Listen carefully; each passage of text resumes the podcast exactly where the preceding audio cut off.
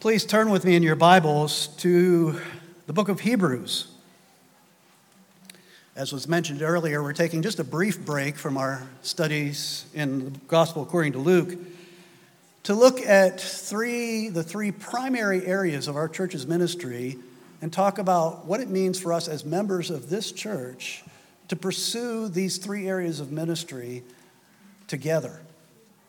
And we're going to be looking at worship, looking at teaching, and looking at outreach and sharing. Worshiping Jesus, teaching Jesus, sharing Jesus.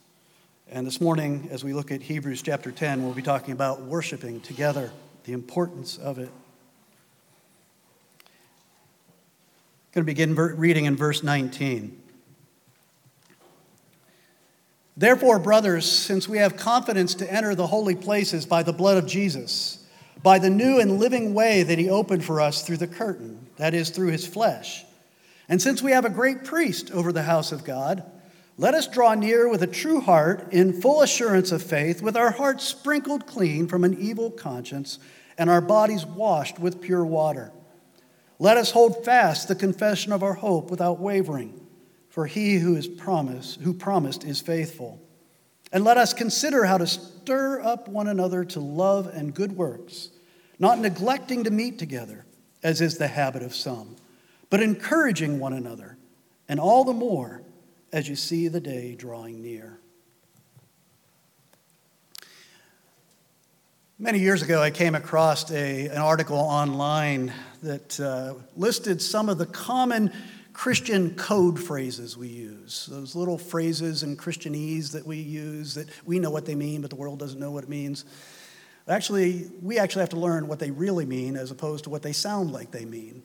For instance, in this list, in a situation where you're asked to serve in the church and you answer, I'll pray about that. What you really mean, there ain't no way that's happening. if someone comes up to you and says, I don't mean to judge, but brace yourself, you're about to get judged. Someone says, I'm waiting for the Lord to open doors for me. What that really means, probably, is that you still live in your parents' basement.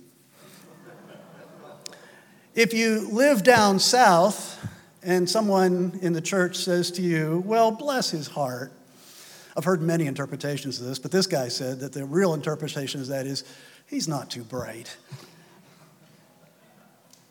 If someone is at a meal and they say, Oh, I, I can't eat because I'm fasting today, what they really mean is, my spiritual life is so much better than yours. You need to keep up. I want to add one more to that list. We missed you last Sunday. That sounds like a really affectionate phrase, doesn't it? You know, you want to hear that. I really missed you last Sunday. It's really nice to be missed, isn't it? No, but you know what they're really saying. Where were you anyway? Now, as much as we might dread hearing that question when we miss church, isn't it worse if you miss church for three or four Sundays and nobody says to you, We missed you while you were away? That would be definitely worse. I was talking to Ron last week, and he was telling me about a pastor who required his members, when they go away on vacation, to go to church. And he wants to make sure they go to church when they're away on vacation. And by doing that, how he knows that they've done that is that they are to bring back with them a bulletin from that church to prove that they actually visited another church while they were on vacation. Well, not only that, he says this pastor also requires them to have it signed by one of the church leaders to make sure that they really attended worship while they were away. That's how much he cares that his people be with God's people in worship. Now, we're not going to do that. I, I, we're not going to require that here. But it is important that we regularly be in worship. The scriptures are very clear about that. It is important, if you're born again Christian, to be regularly in worship. And that's what this passage is telling us. Hebrews 10 25 says, We are not to be neglecting to meet together, as is the habit of some. Now, you can make the point, and Christians often do, well, that's not only talking about worship. There's many different ways in which, as a church family, that we meet together. But I would challenge you that this passage, specifically in context, is primarily focused on gathering together for worship. Yes, it could apply to Bible studies or any, many other different ways in which we gather, but it primarily is referring to worship. I know that because in verse 22, it says, Let us draw near, and it's talking about drawing near to God. And in Scripture, when you see any reference to drawing near to God, it's talking about worship. So, gathering together is primarily here referring to gathering together to worship. To enter into the presence of God together is crucial to the life of any disciple of Jesus Christ. In Acts chapter 2, it describes the life of the early church. In verse 42, it says, And they devoted themselves to the apostles' teaching and fellowship, to the breaking of bread and prayers. Most commentators agree that the breaking of bread that's referred to there is the Lord's Supper. And so, what you have is the early church committed to gathering together to sit under the teaching of the apostles as they taught the Word of God, to pray together, and to observe the sacraments, particularly to observe the Lord's Supper together. The Westminster Shorter Catechism lists three means of grace, three avenues by which God pours out grace from heaven into your heart, into your life. And those three means of grace are the Word of God, prayer, and the sacraments. Worship. It's essential to being strong in the faith. It's essential to your life as a Christian, if indeed you are a Christian. Worship means sharing together in the grace of God as we gather in His presence, as we draw near to Him. Know, our church and many, many other churches around the world faced a challenge in 2020 that if you had, you couldn't have told me three months before it hit, the pandemic hit, you could have not asked me to imagine what it was like to be at church together, to be part of a church during a pandemic. I could not have imagined a circumstance where we would not actually have any gatherings, any worship services from the middle of March until June, where much of our church would not be gathering together. Even once we started to have services, much of our church would still not be able to gather together with us and worship. Where we would go for so long, so many months, without observing the Lord's Supper together. Something, I couldn't have imagined a circumstance that would have made that happen, short some totalitarian ruler coming and shutting down the church forcibly. I couldn't imagine that, but that's what we went through. And I hope that one of the things that you've taken away, I'm sure you've learned a lot of things through the trials of the last 18 months, but I hope that one of the things that you've taken away is how important it is to be able to gather together, to worship together as a church. We should never take it for granted. There are many places in the world where they can't because of some totalitarian persecuting rule. Don't ever take it for granted. Well, let's dig into that. According to this passage, why is corporate worship so essential? And we'll begin by saying, what is the basis of our worship? Why are we here? What's the basis of it? Verse 19 starts with the word therefore. When you see the word therefore in Scripture, what are you supposed to do? Look and see what it's there for. That's exactly, that's, it's, it's always a transition point. And every New Testament epistle, almost every New Testament epistle, has a turning point where it turns from, especially in Paul's letters, where he turns from teaching the doctrines of the faith, the essential things that we must believe, and he transitions. He says, in light of all of this truth about what we must believe, about who God is, about who Jesus is, about what he's done to save us, in light of this, how then should you live? Therefore, how should you live? And then he teaches on practical Christian living. And that's what happens here in the book of Hebrews. The first nine and a half chapters are some of the most difficult, but also some of the most important theology in all of the Bible. A lot of people are intimidated by the book of Hebrews, and it is not an easy book to interpret. But boy, is it rich, deep and rich. And what the book of Hebrews does is it shows us how the Old Testament, which seems so foreign to us in the ways of worship and the ways that the people of God were structured and what discipleship looked like for them, seems so different, but the book of Hebrews shows us how all of that was preparatory for the coming of Christ. All of that was shadows and symbols of who Jesus is and what Jesus came to do. And so, book of Hebrews shows us that yes, there is an Old Testament, a New Testament, Old Covenant, New Covenant, but really there's one covenant of grace, and it's all about Jesus. Even the earliest books of the Old Testament point us to Jesus. All of Scripture fits together in Him. Now, remember that the book of Hebrews was written to Christians in the first century that were from a Jewish background, that had been scattered around the Roman Empire. And the concern of the writer of the book of Hebrews is that as they began to be persecuted for their faith in Christ, as their Jewish family, as their Jewish neighbors, as their Jewish friends started to reject them or treat them badly because of their commitment to Jesus Christ, or just the culture became so, the cost of discipleship, of living in the culture became so difficult, the fear was that they would begin to go back to the familiar, go back to the, not the Old Testament Judaism, but the first century Judaism, the one, the, the type of Judaism that rejected Christ as Messiah, to go back to the forms and the rituals without Christ. They were tempted to do that because their life got so hard as a disciple. There was a cost to their discipleship.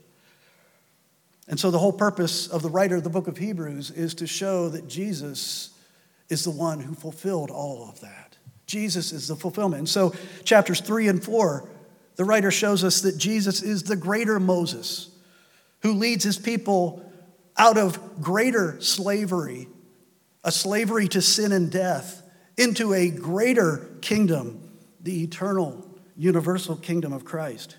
Chapters 5 through 7 teach about how Jesus is the greater high priest, the one who is from the order of Melchizedek, not the order of Aaron the one that the order of Aaron, the priesthood in the order of Aaron pointed to, the greater one, the divine priesthood of Melchizedek. In chapter 8, the writer shows us that Jesus came as the mediator of a greater covenant, the new covenant, which fulfilled and surpassed the old covenant under Moses, because the new covenant brought complete forgiveness of sin and eternal life to God's people. And then chapter 9 and the first half of chapter 10 tells us why Jesus' redemption, Jesus' rest, Jesus' priesthood, Jesus' covenant, why these things were infinitely superior to those of the Old Testament. It's because the sacrifice that he offered, the blood that he brought before God the Father was his own blood, and that blood was uniquely sufficient to pay for the sins of God's people. Only his life could ransom us from our sins. So that's the theology that builds up to this verse 19 where it says, Therefore, therefore, in light of all of this glorious truth, how then should we live? And immediately he goes to the issue of worship.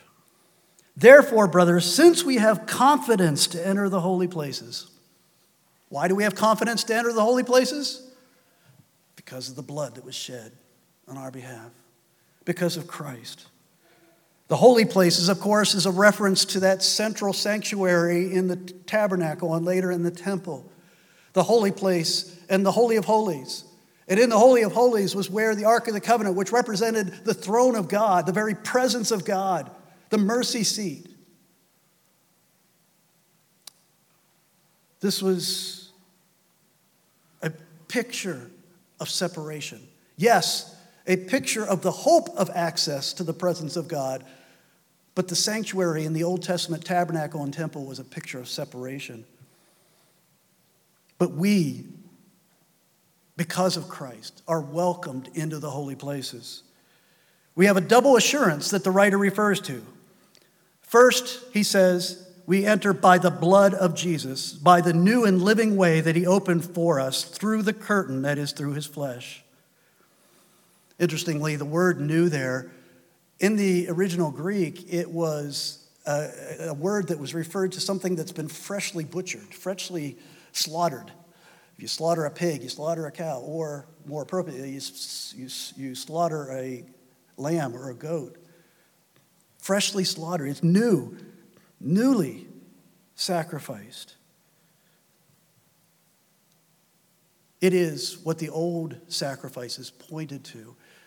I was thinking this week about the, um, the flight to the moon, which was astounding, astounding scientific achievement in the 1960s.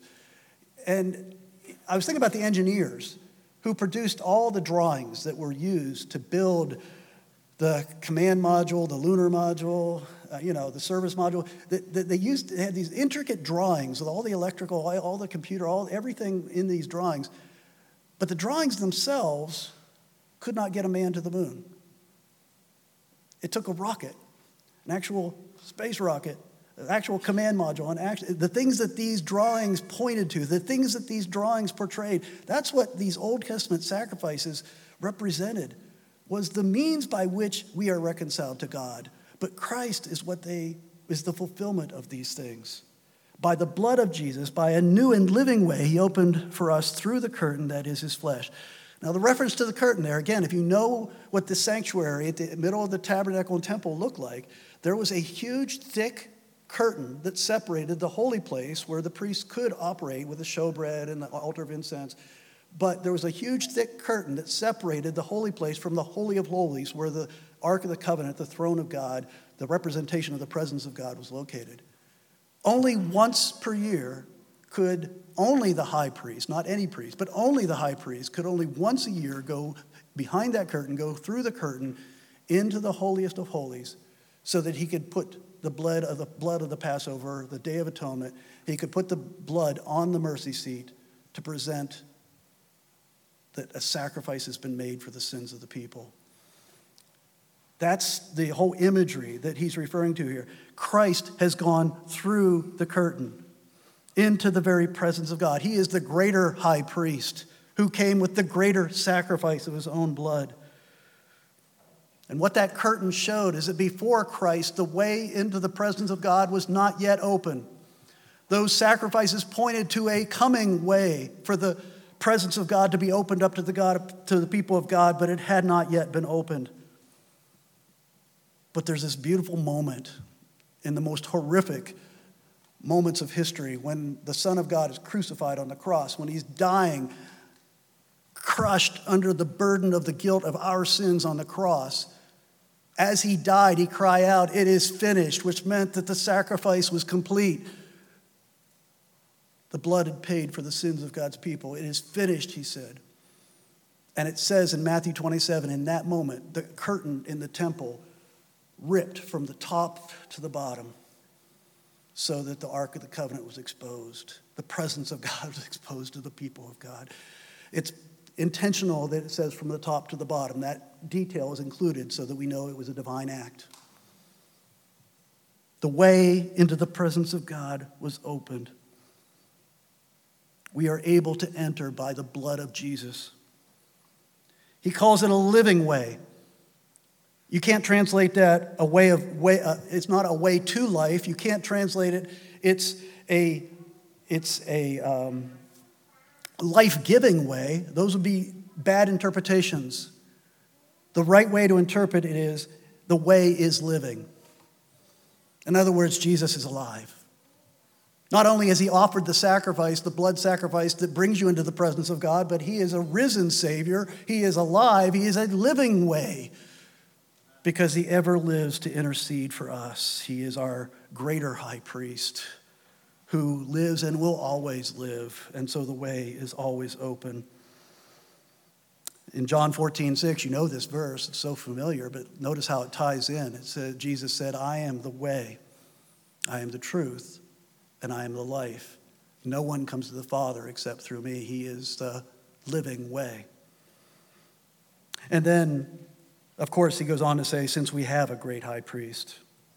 You see, having a great high priest to bring us into the very presence of God is the basis of our confidence in approaching God. We know that from back in Hebrews chapter 4, verse 14 where it says, Since we have a great high priest who has passed through the heavens, Jesus, the Son of God, let us hold fast our confession. Let us then, with confidence, draw near to the throne of grace, that we may receive mercy and find grace to help in times of need. He is able to save to the uttermost, chapter 7 says, because He's able to save to the uttermost those who draw near to God through him because he always lives to make intercession for them. That's the basis of our confidence. The sacrifice that was made and the high priest who offered it. Jesus Christ offering his own blood as the ultimate final sacrifice for our sins gives us great confidence. Go running into the presence of God because there is no hindrance for those who come by faith. Do you realize that confidence in pro- approaching the Creator, the one true God, that confidence in approaching God is unique to Christianity? Do you know of another religion where they have such confidence? How could you have such confidence? when it's, your religion is based on rules. Your religion is based on rituals. Your religion is based on works. How could you ever have confidence in approaching a holy God? But because of the work of Christ, you run into the presence of God, knowing He fully accepts you. And so, verse 22 says, Because Christ has given the final sacrifice, because Christ is the greater high priest, let us draw near with a true heart and full assurance of faith, our hearts sprinkled clean from an evil conscience and our bodies washed with pure water.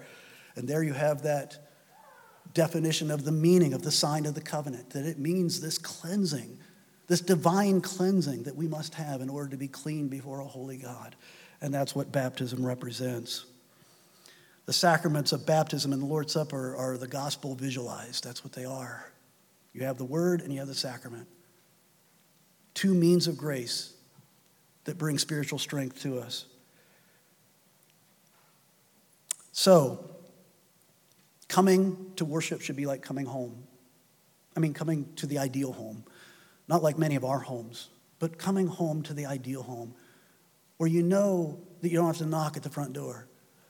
You don't have to do anything to get in. You just come striding right in through the front door and you walk right up to your loving mother and father, hopefully, and they embrace you warmly because you know that you're loved and unconditionally accepted. That's the approach that we have in worship. Don't ever take it lightly. Christ paid an incredible cost to give it to you. Well, what's the effect of that gospel based kind of worship? What's the effect? There's two effects. Worshiping together in light of what Christ has done for us strengthens our hope and our faith. And there's an intimate connection between hope and faith. You, your faith produces hope. And those are two of the most important things in your life your faith and your hope. And worship will strengthen it.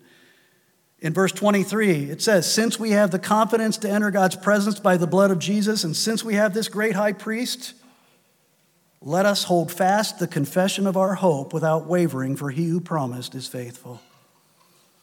That word confession in the original language comes from the two words being put together that would mean to say together. To confess something is to say together something.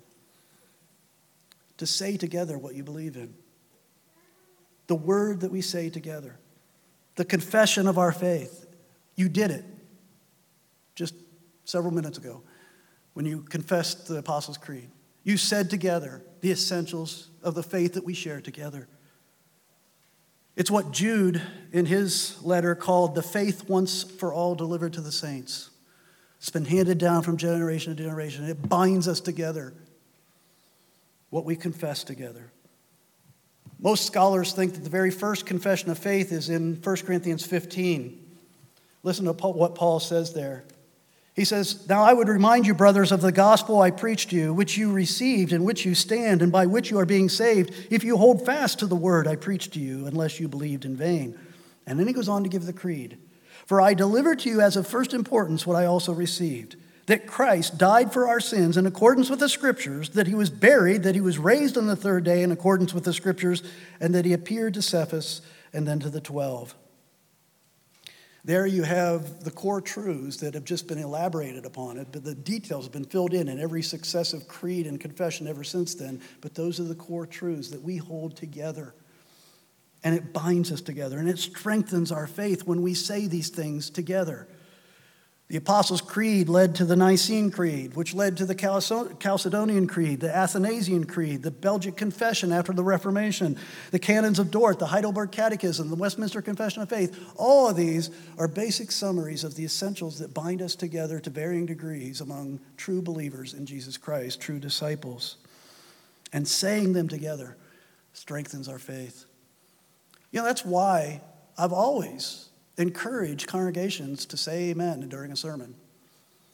I have failed miserably as a Presbyterian pastor to get people to do it.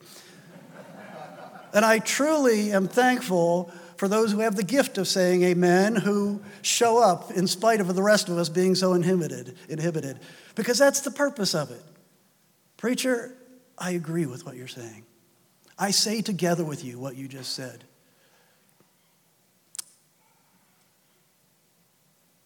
It's also the basis of our, the importance of our singing together. Isn't that what singing is? It's making a confession of faith together, saying together the same things. It strengthens your faith, it strengthens your hope. What it does is it adds the element of music. And you know me, I love music. I think music is a gift from God. Music is given to us to accompany our confession of faith together, accompany that with music to bring our emotions into it in a powerful way. Singing together is confessing your faith together in such a way that you will strengthen your faith and your hope. Andrew Wilson, in an article he wrote just a couple weeks ago, said If multiple people talk at once, the meaning of each individual is lost.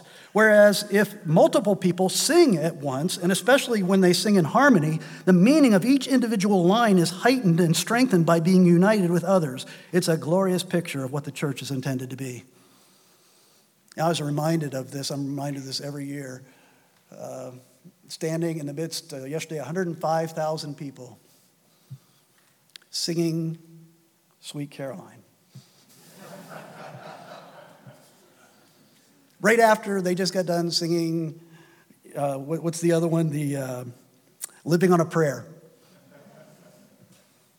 And of course, in a much more solemn way, at the end, they come together and they sing the alma mater of Penn State.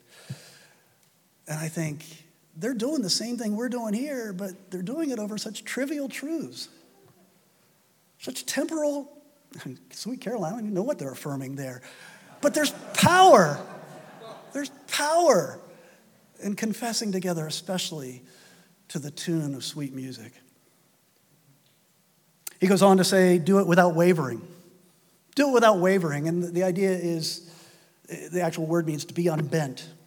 And as I was digging into the word study, what that word meant, the image that came to my mind was that famous picture from World War II on the top of the hill at Iwo Jima, where you had the six soldiers pushing the standard up, the flag up. That's always been an inspiring military picture for our armies and for our nation, a patriotic picture. And really, that's, that's what he's saying here is for the church. We are the kingdom of God. The banner over us is the love of Christ. And we hold high the banner. We do it together as we hold up, as we confess our faith together, as we worship together. We're holding that banner high. It's, a, it's an inspiring image of what it means to do this together, not as individuals.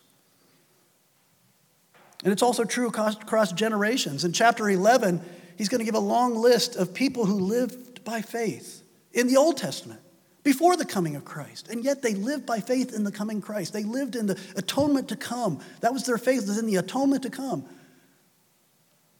And you get to the end of this long list of people who live by faith in the coming Christ. And then he begins chapter 12 by saying, Therefore, since we are surrounded by so great a cloud of witnesses, let us also run with endurance the race. You hear what he's saying? Together, we're lifting this banner together with the, not just the people that are here in the room, not just with the people who are worshiping Christ genuinely in other churches around the country and around the world, but with every generation of disciple of Christ that has ever confessed the same things and worshiped the same God. We stand together with them. And it enables us, it strengthens our faith, which strengthens our hope, which enables us to endure. Because the bottom line, as it says, is He who promised is faithful.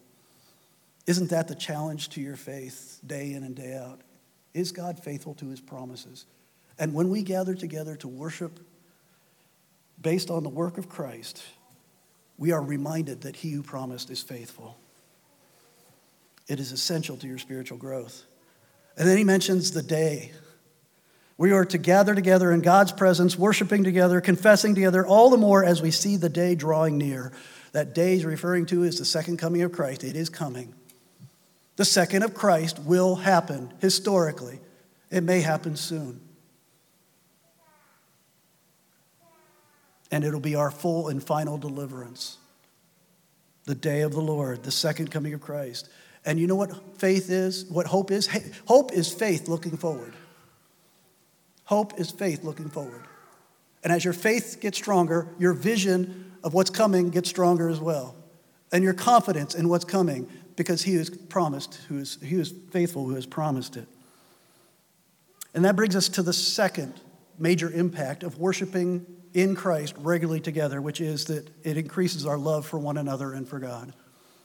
You notice I've intentionally tied those three words together faith, hope, and love, because that's what it promises. Those are the three most essential aspects of the Christian life faith, hope, and love, and they are all strengthened when we gather together to worship based on the work of Christ. In verses 24 and 25, it says, Because we have this confidence in Christ to approach God, this holy God, to, to run with confidence into his presence, it says, Let us consider how to stir up one another to love and good works, not neglecting to meet together as is the habit of some, but encouraging one another, and all the more as you see the day drawing near. Now, it is just a, a, a truth, a truism of our existence as human beings that when we share experiences together, it binds us together. And I've talked to people who have survived uh, plane crashes and having had that traumatic experience and shared that together binds them in a, in a really powerful way. I was talking to somebody after the first service who just got back from a missions trip, a three week missions trip overseas. And I've never seen Christians bind more quickly and more powerfully than when they do a missions trip together. Shared experience will bind you together. And it's just trivial things like watching a movie together will bind you. Going to a concert or sharing in a, a victory at a sporting event, will, or losing in a sporting event even, will bind you together. That's how I explain the Chicago Cubs. But they, you know, when, when you, either winning or losing, either positive or negative experience, these experiences will bind you together. Well, there is no more intense and no more meaningful experience than striding confidently into the presence of a holy God to worship Him. Sharing in the intensity of worship will bind you together with other brothers and sisters in Christ in a way that you could not even imagine. It's powerful. That's why it's so important.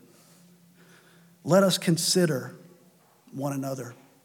That means really study one another, know one another. It's good to talk about sports and the weather when you're at church, but let that be a bridge to more important topics so that you can really know one another so that you can build one another up.